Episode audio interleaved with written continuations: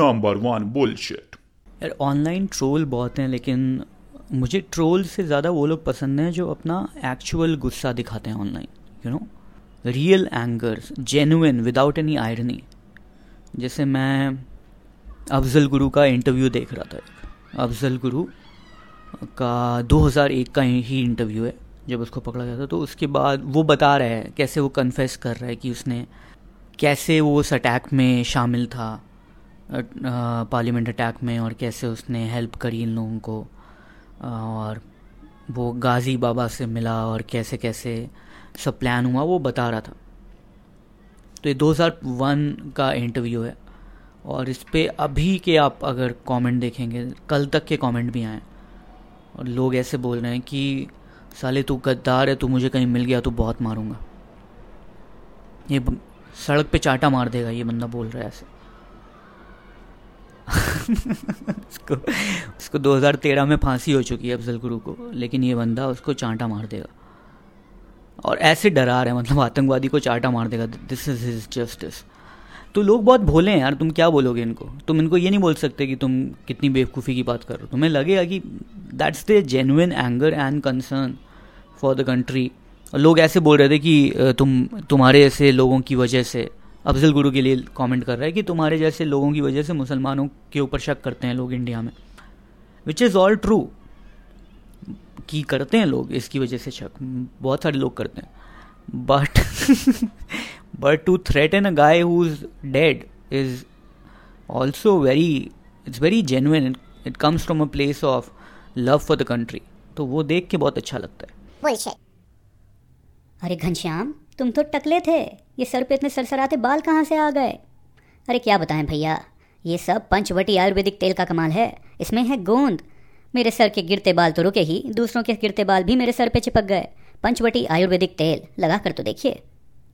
पंचवटी आयुर्वेदिक चीज़ें आपके नज़दीकी पंचवटी स्टोर पे मिल जाएंगी, या फिर किसी भी बुढ़े से पूछ लीजिए। जब मैं छोटा था तो हमारे घर पे रेडियो नहीं था और म्यूज़िक, मुझे म्यूज़िक सुनना पसंद था पर कोई MP3 प्लेयर नहीं था, आईपॉड नहीं था, रेडियो भी नहीं था, पर कार थी तो कार में रेडियो होता था।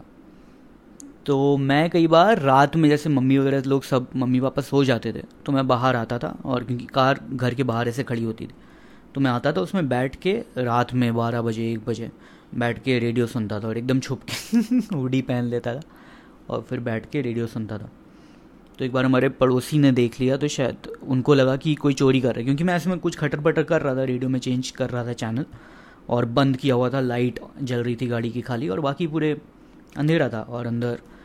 तो उन्होंने देख लिया कि ये कोई अंदर घुसा हुआ है और वो कन्फ्रंटेशनल नहीं है उतने, तो उन्होंने जाके अपने पापा को जगा दिया कि देखिए आपकी गाड़ी में कोई है।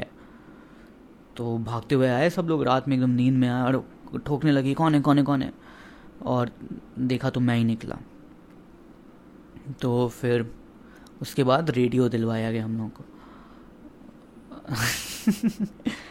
तो पर वही है कि मेरे पास तो रेडियो भी also it was at home, और मुझे गाना सुनना था तो मेरी आदत ऐसी हो गई थी कि मुझे कोई भी गाना सुनना होता था तो मैं गाने लगता था खुद ही। मुझे खुद को एंटरटेन करने की आदत पड़ गई थी कि म्यूज़िक सुनने का एक ही तरीका है, खुद ही गा दो। तो मैं अपना गाता था और खुद सुनता था, और खुद गाने की खासियत ये है कि आपको समझ नहीं आता कि आप कितना गंदा गा रहे हो, अच्छा ही लगता है वो। I did not know that I am not that good, I actually believe कि अच्छा है, क्योंकि वो बायस रहता है ना कि मैंने अपना गाना कभी म्यूज़िक के साथ तो नहीं सुना है ना, और मुझे ऐसा लगता था कि म्यूज़िक के साथ गाना अच्छा हो जाता है। जैसे जो अच्छे सिंगर्स भी हैं, सोनू निगम भी अगर बिना म्यूज़िक के गाएगा तो इतना अच्छा नहीं लगेगा, is what my bias was. तो मैंने कहा ठीक है, अब मैं अपने गाने में जैसे म्यूज़िक डाल दूंगा तो आई विल बी परफेक्ट, अभी तो म्यूज़िक नहीं है इसलिए बुरा लग रहा है। तो मुझे लगता था हाँ, the music is what's missing from this beautiful singing. तो but I didn't know how to play an instrument, but I wanted to be entertain. मैं गिटार था रखा हुआ था घर पे मेरी बहन का, तो वो मैं बजाने की कोशिश करी, मेरे से हुआ नहीं। मैं सोचा कि यार ये मुश्किल पड़ रहा है सीखना, मैं हारमोनिका सीख लेता हूँ, because harmonica is easier and also उसमें बेसुरा कुछ नहीं होता, आप कुछ भी बजाओगे वो, क्योंकि एक ही स्केल पे रहता है, C स्केल का है सपोज, तो वो सी पे ही बजेगा, तो वो कुछ भी बेसुरा नहीं होता। तो अब ले आया मैं हारमोनिका और मैंने एक दो गाने बजाने सीख लिए उस पर। And one of my favourite songs to play on the harmonica was सबसे पीछे हम खड़े। उसमें है ही एक्चुअली जो गाना है उसमें भी शायद हारमोनिका ही है जहाँ तक मुझे पता है, या फिर मैंने जो वर्जन सुना था उसमें हारमोनिका है। आप लोगों को गाना पता नहीं होगा तो इट्स लाइक दिस। ज़रा नज़र उठा के देखो बैठे हैं हम यहीं, बेखबर मुझसे क्यों हो, इतने बुरे भी हम नहीं, है ना। तो ये बिना म्यूज़िक के मैं अपना गाता था तो मुझे लगता था सही है। फिर म्यूज़िक के साथ मैंने सोचा अब गाऊंगा। हारमोनिका लाया, मैंने बजाना सीख लिया, है ना। ये गाना तो मैं बजा ही लेता, और भी कुछ गाने बजा लेता था, बट ये वाला मेरा फेवरेट था। बट आई रियलाइज्ड कि हारमोनिका मैं इसलिए लाया था कि मैं बजाऊंगा और गाऊंगा, है ना, तो खुद को एंटरटेन करूंगा। मतलब प्रॉब्लम विथ हारमोनिका इज़ कि जब आप बजाओगे तो आप गा नहीं सकते क्योंकि मुंह से ही बजाना पड़ता है। तो दैट आई डेंट रियलाइज, तो मेरा फिर बहुत कटा उस time. Harmonica is not a good instrument if you want to like jam like sing along, which I should have known. I don't know how I missed that part, that little detail. And I remember I was called, my friend, he played the guitar and he plays ukulele and guitar and all, and he said, oh, you play the harmonica? I said, yes. I said, तो फिर ठीक है, हम लोग jam करते हैं हर Saturday, तो मेरे घर आ जा, and my other musician friends will also come and we'll jam. तो मैंने कहा ठीक है चल बढ़िया है, आ जाता हूँ मैं, क्योंकि मुझे इतना आता नहीं था पर थोड़े जो भी गाने आते थे मैंने कहा ठीक है जब वो लोग वो वाला बजाएंगे तो मैं बजा लूँगा, बाकी टाइम मैं चिल करूँगा। I went there and there jamming session was kind of like a party man, so it's not proper कि सब सिर्फ बजा ही रहे हैं। तो everybody is coming, they all came with their like plus ones and all. मैं वहाँ पे अकेले आया, मैं इस मूड से आया था कि मैं सिर्फ बजाऊँगा, बट दे वर एंजॉइंग। तो अपना खाना वाना है ना, और बियर है, दे तो बियर में स्ट्रॉ डाल के बंदा गिटार बजा रहा है और स्ट्रॉ से बियर पी रहा है, और मैं हारमोनिका बजा रहा हूँ तो मेरा मुंह ऑक्यूपाइड है, तो मैं ना पी पा रहा हूँ, ना बात कर पा रहा हूँ, ना खा पा रहा हूँ, मैं सिर्फ कोने में बैठ के हारमोनिका बजा रहा हूँ। तो काफ़ी घटिया सेशन था। तो इसलिए if you want to be like a social person, you want to mingle, and then if you think that your instrument is gonna help you, then harmonica is not for you. Don't get harmonica, get even harmonium is better, because उस पर भी तुम्हारा मुंह free होता है, तुम बात कर सकते हो, तुम गा सकते हो। तो जिस पर्पज़ के लिए लिया था वो सॉल्व नहीं हुआ, बट लाइफ की एक सीख मिल गई मुझे, एक लाइफ लेसन मिल गया। If you like people then don't get harmonica. Harmonica is for loners and drunks. Panchvati Ayurvedic noodles, एक बार खाकर चूहे मरें बाहर जाकर। पंचवटी आयुर्वेदिक नूडल्स। मेरी माँ हिंदी की टीचर हैं करीब पिछले 28-30 सालों से। उनको ऑब्वियसली साहित्य में, हिंदी साहित्य में बहुत दिलचस्पी थी। मुझे इतना एक्टिवली मैंने देखा नहीं कभी कि मैं पढ़ता था, बट अपने आप ही आ गया आई थिंक इंटरेस्ट। तो एक पोएम मुझे बहुत पसंद थी, शिव मंगल सिंह सुमन जी की पोएम है, वरदान मांगूंगा नहीं। आप लोगों ने शायद उसका एक पार्ट सुना होगा, एक स्टैंजा अटल बिहारी वाजपेयी जी ने बहुत पॉपुलर कर दिया था। लोगों को लगता था कि उन्होंने ही लिखी है, लेकिन सुमन जी की पोएम है। यह हार एक विराम है, जीवन महासंग्राम है, तिल तिल मिटूंगा पर दया की भीख मैं लूँगा नहीं, वरदान मांगूंगा नहीं। और जो स्टैंजा बहुत पॉपुलर था वो तो सब नहीं सुना होगा, क्या हार में क्या जीत में किंचित नहीं भयभीत मैं, संघर्ष पथ पर जो मिले यह भी सही वह भी सही, वरदान मांगूंगा नहीं। बहुत ही, तो ये पोएम मेरे को बहुत पसंद थी। और एक पोएम और थी जो बहुत पसंद थी, जो फिर से अटल बिहारी वाजपेयी जी ने ही उसको भी पढ़ा था, मुझे पता नहीं उन्होंने लिखा है कि नहीं। गीत नया गाता हूँ। आप सुन लीजिए अगर आपने नहीं सुनी है, बहुत ही अच्छी पोएम है। मैं बर्बाद कर दूंगा अगर सुनाऊंगा तो, यूट्यूब पे मिल जाएगी। पर वो था कि मुझे इंटरेस्ट था, मैं लिखता भी था पोएम, पर जो पोएम लिखता है उसको ही पता है कि उसका मतलब क्या है। तो अगर कोई और उसको इंटरप्रेट करे तो generally people give too much credit, जो हमने सोचा भी नहीं वो भी लोग बोलते हैं कि अच्छा इसने ये सोचा होगा। नहीं, मुझे याद है मैं कॉलेज के टाइम पे आई रोट अ पोएम, और मैं ऐसी शौकिया लिखता था, मुझे आता भी नहीं है, ना मेरी हिंदी इतनी अच्छी है जितनी मेरी माँ की है, ना मेरी उर्दू तो ऑब्वियसली अच्छी नहीं है, तो ऐसा नहीं है कि बहुत लैंग्वेज पे बहुत लगाम हो, पर ठीक है शौकिया लिख रहे हैं, अच्छा लगता है सुनने में और लिखने में भी। तो लिखा था मैंने कुछ, और वो कॉलेज की मैगजीन, मैं बिट्स में था, बिट्स पिलानी में, कॉलेज की मैगज़ीन में छप गया, वो छाप दिया उन्होंने, किसी दोस्त ने मेरे छाप दिया। और अब मेरे जो विंग में रहते थे मेरे दोस्त, मेरे घर के रूम के बगल में रहते थे, उनको पता था कि इस पोएम का मतलब क्या है, तो जब उन्होंने पढ़ी तो वो तो बहुत हंसे, पर जो बाकी लोग पढ़े उनको लगा कि बड़ी फिलोसॉफिकल पोएम है। मेरी पोएम का नाम था कीचड़ के छींटे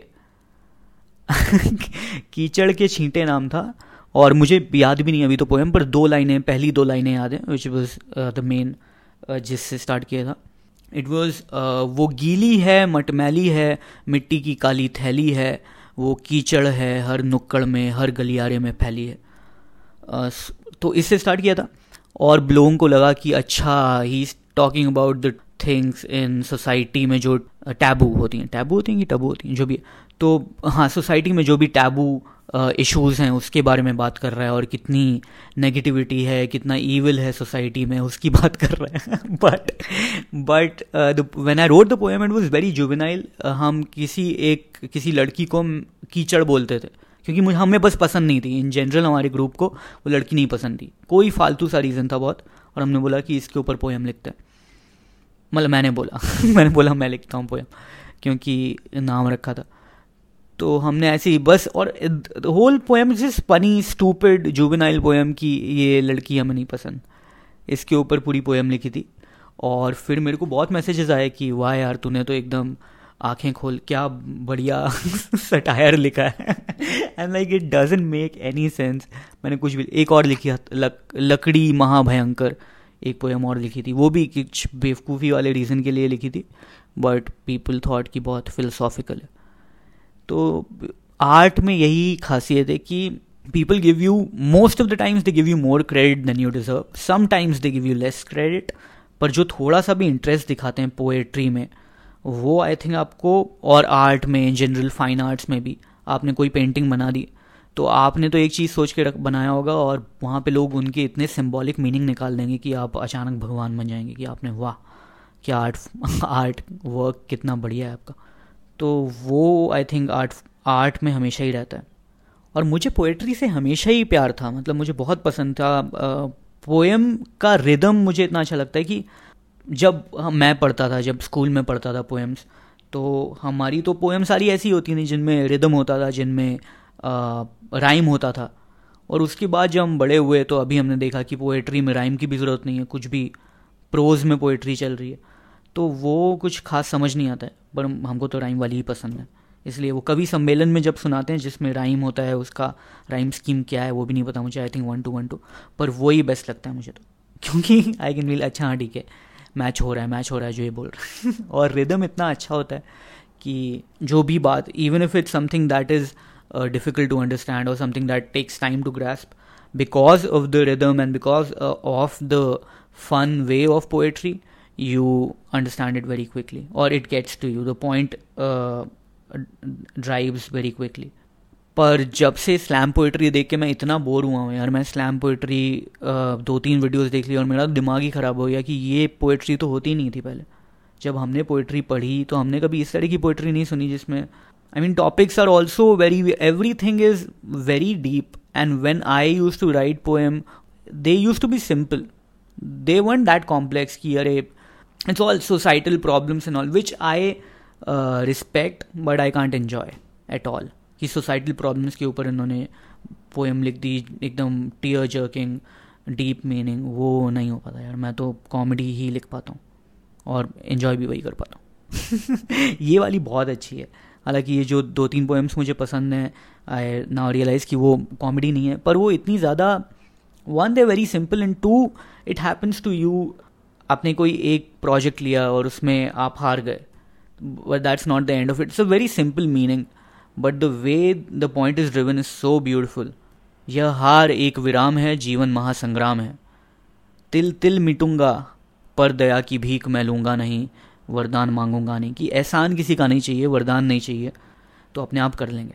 एक बार हारना तो कोई बड़ी बात नहीं है यार, अभी तो फेलियर्स तो बहुत आते हैं। Which is my life motto also. So this poem is something that I keep very dear to my heart. क्या हार में क्या जीत में किंचित नहीं भयभीत मैं, संघर्ष पथ पर जो मिले यह भी सही वह भी सही, वरदान मांगूंगा नहीं। ब्यूटीफुल। पंचवटी शैम्पू अब अजवाइन फ्लेवर में भी। जब हम छोटे थे तो एक गेम खेलते थे हमारे मोहल्ले में, लट्टू फोड़। Actually I keep going back to these childhood stories, क्योंकि प्रॉब्लम क्या है यार कि मेरे बचपन के बारे में किसी ने कभी पूछा ही नहीं, पूछा भी तो मैंने बताया ही नहीं, बताया भी तो बात आगे बढ़ी नहीं, तो ये सारी कहानियाँ अनकही रह गई हैं।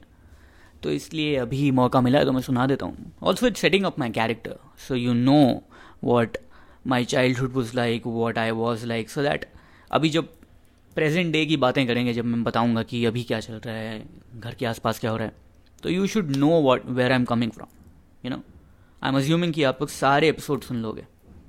अगर मैं आप कभी 10 साल बाद 10,000वां एपिसोड अगर देख रहे होगे तो आपको लगेगा कि अच्छा पहले 9,999 सुन लूँ, फिर आइडिया लगेगा कि ये बंदा कैसा है। तो उसकी ज़रूरत नहीं पड़नी चाहिए, पहले 2-3 सुनोगे तो आइडिया लग जाएगा। हाँ, तो मैं बता रहा था लट्टू फोड़ का। तो मोहल्ले में ऐसे गेम्स की हायरार्की थी कि कौन कौन से गेम हम खेल सकते हैं। तो बच्चे लट्टू फोड़ खेलते थे, बच्चे पतंग उड़ाते थे, कंचे खेलते थे, गिल्ली डंडा खेलते थे।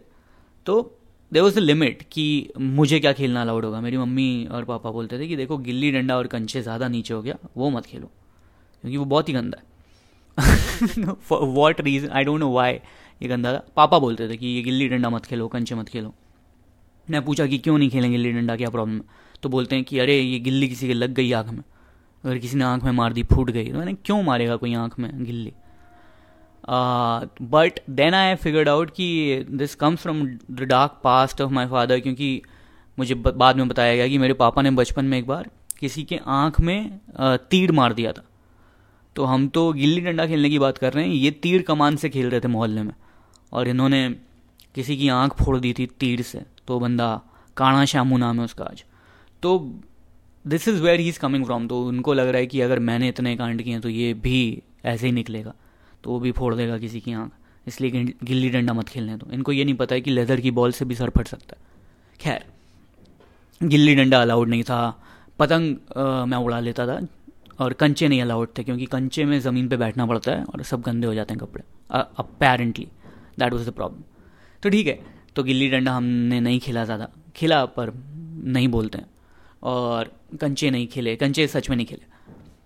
पर लट्टू फोड़ लट्टू फोड़ भी मैंने खेला नहीं, पर मैंने देखा लोगों को खेलते हुए, ये लोग क्या करते थे। And it's such a brutal game, I just wanted to talk about it क्योंकि I am sure not a lot of you would know लट्टू फोड़ क्या होता है। तो वो क्या करते थे, एक लट्टू बहुत तरह के मिलते हैं, these tops can be like completely plastic और they can be wood and a nail.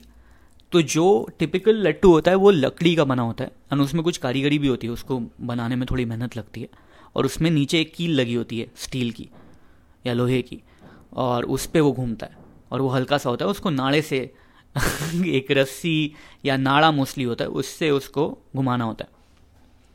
तो आई गॉट अ लट्टू from I bought because as A said I had money, these kids did not have money. तो इनके पास क्या होता था, 2 रुपये वाला लट्टू होता था, या फिर कोई ऐसा लट्टू होता था जो लीनियज चली जा रही थी कि एक किसी बच्चे ने काफ़ी खेला, 10 साल खेला लट्टू, फिर पास ऑन कर दिया, तो अब इस बच्चे के पास है, अब ये गरीब खेलेगा 10 साल, फिर किसी और को देगा, वो लट्टू ख़राब नहीं होंगे। They had a lot of pride in it कि ये 10 साल पुराना लट्टू है। मैंने कहा ठीक है, 12-15 रुपये का मिलता है, खरीद लूँगा। तो आई गॉट, और 15 भी बहुत महंगा है, मतलब दिस इज़ द प्रीमियम लट्टू जो 15 रुपये का है, 10-15 रुपये का, लकड़ी का बनाते हैं, बीच नीचे कील होती है और फिर रस्सी से घुमाना होता है। तो रस्सी कहाँ से आएगी, तो मैं मेरे घर पे जैसे पजामे वगैरह रखे हैं या सलवार रखी है, तो उसका नाड़ा खींच लेता था मैं। सलवार में नाड़ा होता है, जो भी वो चीज़ होती है नीचे पहनने वाली, इसमें नाड़ा होता है, वाइट कलर का जो रस्सी होती है उसको खींच लेता था। तो ऐसे बहुत सारे मेरे घर में कपड़े हैं जहाँ पे नाड़े मैं छीन चुका हूँ, मैं निकाल के उससे लट्टू घुमाता था। तो और मैं छुप के घुमाता था क्योंकि अगर घर वाले देखते तो बोलते कि ये क्या है। तो घर के अंदर ही घुमाता था, बाहर नहीं जाता था। मैं लट्टू अपना नॉवेल्टी आइटम बना के खेलता था और ये लोग बाहर लट्टू फोड़ खेलते थे। तो I just wanted to talk about लट्टू फोड़ कि ये गेम क्या है। तो क्या होता था, सब बच्चों के पास अलग अलग लट्टू हैं, है ना। और पहले क्या होता है, वो लोग रेस करते हैं लट्टू की, तो वो घुमाएंगे और जिसका सबसे लेट गिरा वो जीत जाएगा, जिसका सबसे पहले गिर गया वो हार गया, है ना। तो सब लोगों ने फेंक घुमाया लट्टू और जिसका पहले गिरा वो अब बन गया डैन। और अब क्या होगा, अब गेम स्टार्ट होगा, actual game now starts.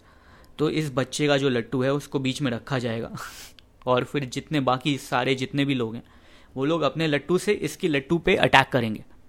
It's like Beyblade, जो गेम होता है जिसमें बे ब्लेड बच्चों की टूट जाती हैं, तो इसमें यही है। The aim of the game is जो स्लोएस्ट लट्टू है उसको तोड़ना है, हमको फोड़ देना है। दैट्स व्हाई इट्स कॉल्ड लट्टू फोड़। तो लट्टू घुमाएंगे और उसके लट्टू के ऊपर दे विल अटैक। तो अब जैसे मैंने बताया कि कील होती है नीचे, तो what they will do is वो लट्टू घुमाएंगे, हाथ में लेंगे, उठा लेंगे लट्टू को और उसके बाद they will drop it nail first on his top. तो जो बच्चे का लट्टू नीचे पड़ा है उसके ऊपर 10-12 लोग अपने लट्टू फेंक रहे हैं और वो कील गिर रही है उसके ऊपर लगातार। And they keep doing it till that लट्टू will break open and then this kid will cry and go home. This was the game, such a fucking brutal game where every day I have watched a kid cry कि मैंने 10 रुपये का खरीदा है, मेरे पास और पैसे नहीं है, मत फोड़ो। And these guys would all laugh and then they will break that lattu and then this kid will go home crying. This is when you watch movies और उसमें वो 10 गुंडे आते हैं और एक असहाय इंसान को खूब पीटते हैं और हंसते हैं और फिर चले जाते हैं और फिर ये रोता है और फिर ये अपना रिवेंज लेने के लिए तैयारी करता है। I used to see that every day in my colony क्योंकि एक बच्चे को रोज़ ये लोग लट्टू फोड़ के भेजते थे घर और वो रोता हुआ जाता था, कहता था कि जब मैं बड़ा हो जाऊँगा तो तुम लोगों के लट्टू फोड़ूंगा। I don't know ये कहता था कि नहीं, but I would see that story every day unfold in my society. Dark but hilarious. Jungle water word यहाँ के पानी में है यूरिया, किसानों की पहली पसंद। जंगल वाटर वर्ड यहाँ के पानी में है यूरिया, अमोनिया और भी बहुत सारी नेचुरल औषधियाँ। अपने गंदे बच्चों को यहाँ के गंदे पानी में नहलाइए। जंगल वाटर वर्ड, गीला गीला मज़ा। जंगल water word, Kanpur Bithoor road पे। तो अभी बात काफ़ी हो रही है सुसाइड के बारे में कि एग्ज़ाम्स चल रहे हैं, बहुत प्रेशर है, बच्चों के रिजल्ट नहीं अच्छे आते तो सुसाइड कर लेते हैं। And then there's so many suicide helplines, there are people talking about it, there are people helping everybody cope up with the pressure. I'm just saying, let's think through it, let's see how it plays out, because the normal stuff that everybody says ki what will happen to the family, how will the family think, how will other people who love you take the pressure, it's not about you, it's about other people who are in your life. It affects them more than you. And I'm saying all that is, everybody knows that. That's the basic stuff that everybody tells you. But let's not think about it. Let's see. वो सब छोड़ दो, तुमने plan कर लिया है, तुम मरने वाले हो, तो फिर let's see how it plays out. I'm very practical. I want to see how it plays out. So let's see. You want to kill yourself. How will you do that? Poison. First of all, कड़वा होता है, ठीक है? It's not tasty, I have not known good अच्छा tasty जहर, मेरे को कोई नहीं पता। आखिरी मील है तुम्हारा, घटिया चीज़ खा के क्यों मरोगे? मतलब जिसको फांसी हो रही होती है उसको भी अच्छा खाना दे के मारते हैं। तुम तो फिर भी खुद अपनी मर्जी से कर रहे हो, तो एटलीस्ट थोड़ा तो अपने टेस्ट बड्स पे इज्जत करो। अच्छा खाना, अच्छा टेस्टिंग जहर कोई नहीं होता। साइनाइड के बारे में भी नहीं पता, कुछ लोगों ने There's a myth कि कोई खा रहा था और उसके बाद he wanted to put कि कैसा टेस्ट होगा, तो उसने एस लिख दिया, फिर वो सार है कि स्वीट है कि शेटी है, whatever. We don't know, we don't want to take that risk. अगर तुमको आखिरी मील में रिस्क लेना है कि कैसा होगा तो फिर that's a very stupid idea, है ना। तो टेस्टी जहर नहीं है पहली बात तो, so I'm not gonna put the bets on it कि आखिरी मील गंदा खाओ। And it's not even easily available to us.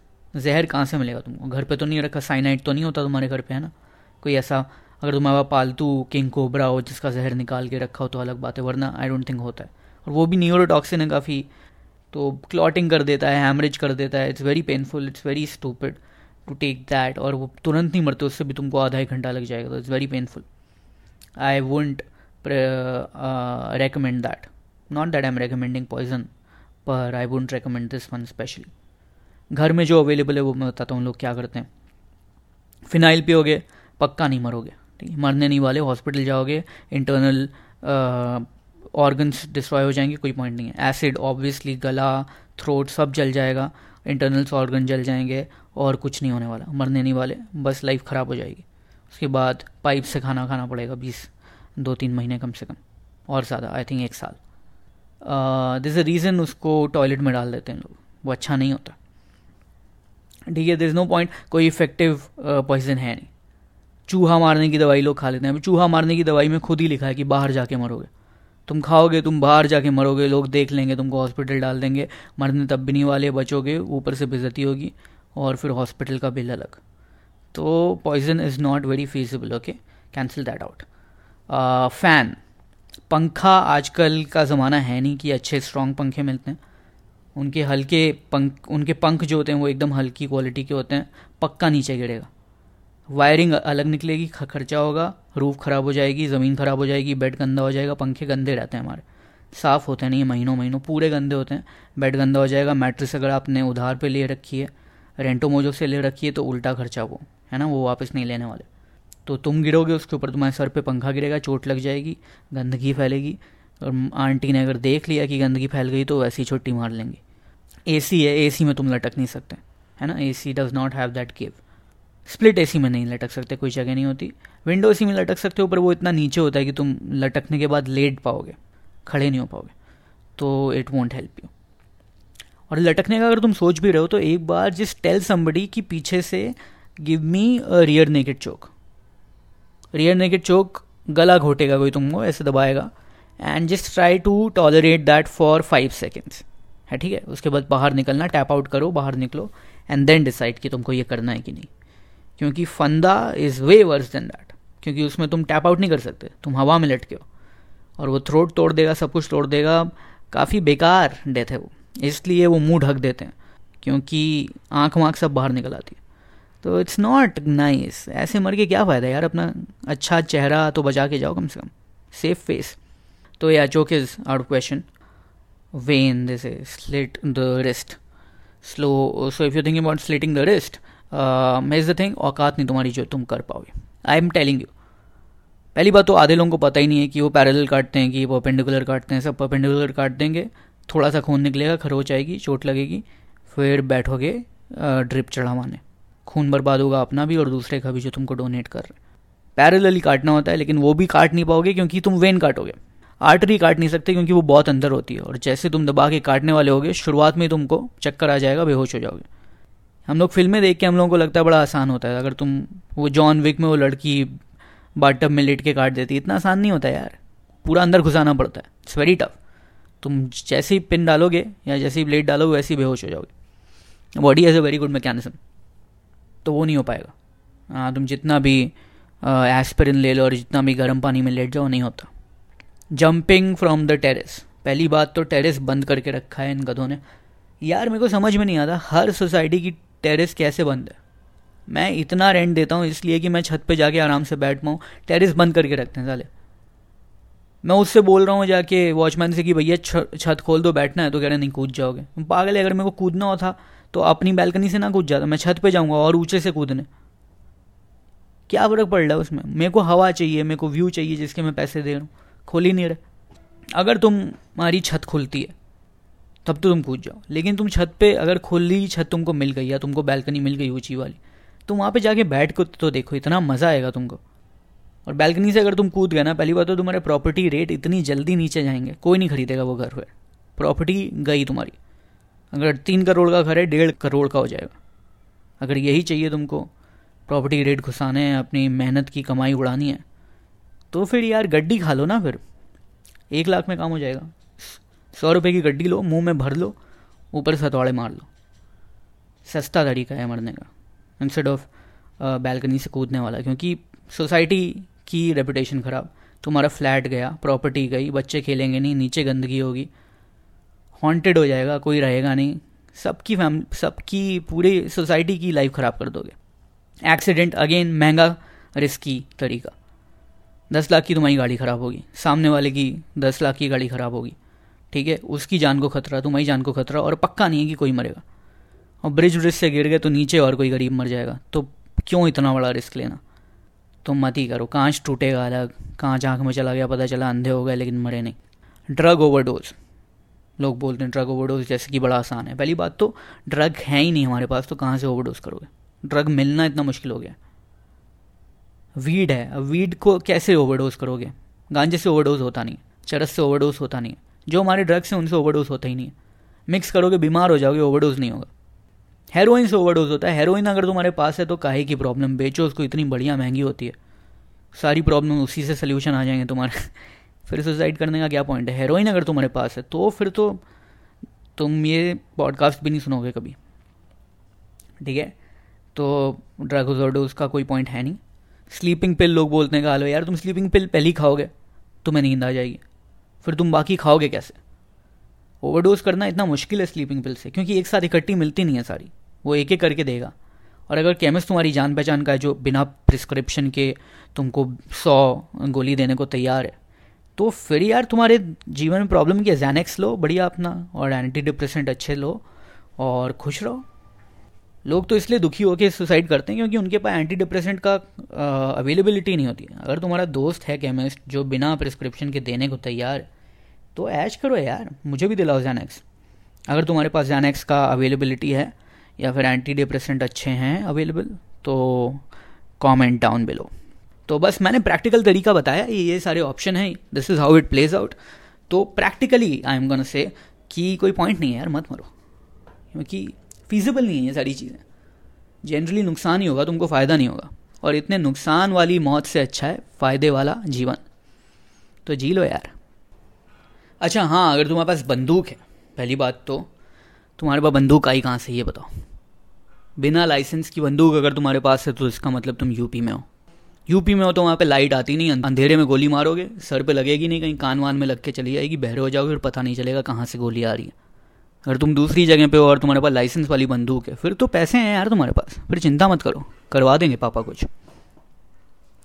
और अगर तुम्हारे पास देसी तमंचा है तो भाई उससे कोशिश भी मत करना, मारोगे कहीं जाएगा कहीं, और उससे पॉइंट ब्लैंक से भी खून नहीं हो पाता, पता है ना, तो मत करो वो सब। Worst way to die is like you get AIDS from a blade, you're trying to kill yourself, you don't die, then you get AIDS from the blade and then you die long time later and you're a virgin, you never had sex and you got AIDS from a blade you were trying to use to kill yourself, and now nobody will have sex with you because you have AIDS. That's the worst. Actually think about it. Somebody is trying to kill themselves. They jump from the terrace and they fall on you and you die and they don't die and then they get arrested. Then they realize that life is really worth it because God has given them a second chance. So they walk away unhurt. And you fucking die because somebody who's trying to kill themselves fell on you. That's a bad way to die. What if you get shot in the head with a bullet that was not meant for you? And the person that it was meant for is then shot. So he also dies. It's not like you saved somebody's life. You died by mistake and then they also die, and they were a good person, they were better than you. What if you try to help someone by donating blood, and when the transfusion is happening there's some error and air bubble goes inside your heart and then you die. You were donating blood in a blood camp and you were trying to help somebody's life, help someone live, it was a critical case, and then they didn't even thank you. They were just like, हाँ तो मेरे को तो मिल ही जाता खून. And then they leave and you die because of an air bubble. And they're not even respecting the amount of blood you gave. They're like, हाँ ये चाहिए भी नहीं था खून. You go without any credit.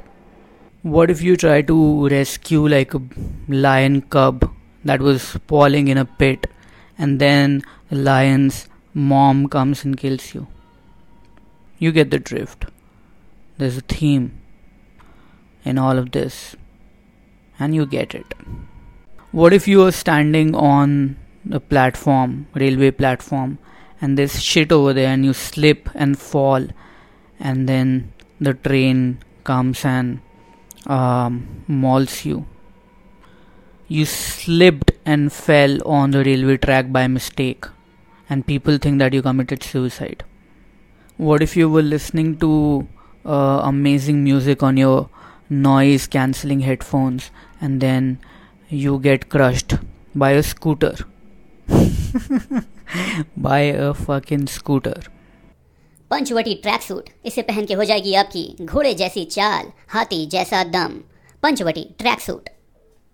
अपने नजदीकी पंचवटी स्टोर पे जाएं या किसी भी बुड्ढे से पूछ लें. Panchavati Ayurvedic suit.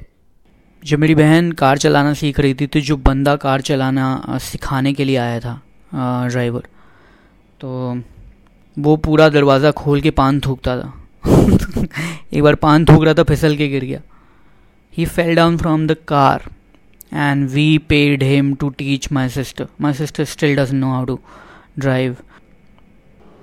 When she got to know कि मास्टर साहब गाड़ी के दरवाजे से गिर गए, तो उसका कॉन्फिडेंस पूरा ब्रेक हो गया. उसके बाद से वो कभी सीख ही नहीं पाई, वरना वो सीख जाती. काफ़ी टाइम में वो क्लासेस ले रही थी. But it's just when you get to know that your teacher is such an idiot, all your confidence is gone suddenly. And that's what happened to her. Poor girl. Alright, by the way, thank you everybody. Because of your views on YouTube, I've earned $60 from my last podcast, which is 60 more than what I expected. So thank you so much. I got an offer to do a podcast for 20,000 rupees per podcast. And I said, no, I'll put it on my platform. That I'll give it to my subscribers. Why do they have to go to your platform where I already have my YouTube? And I thought I'll give it to my subscribers, and you guys don't give a fuck. I'm losing subscribers putting this up. This is number one bullshit.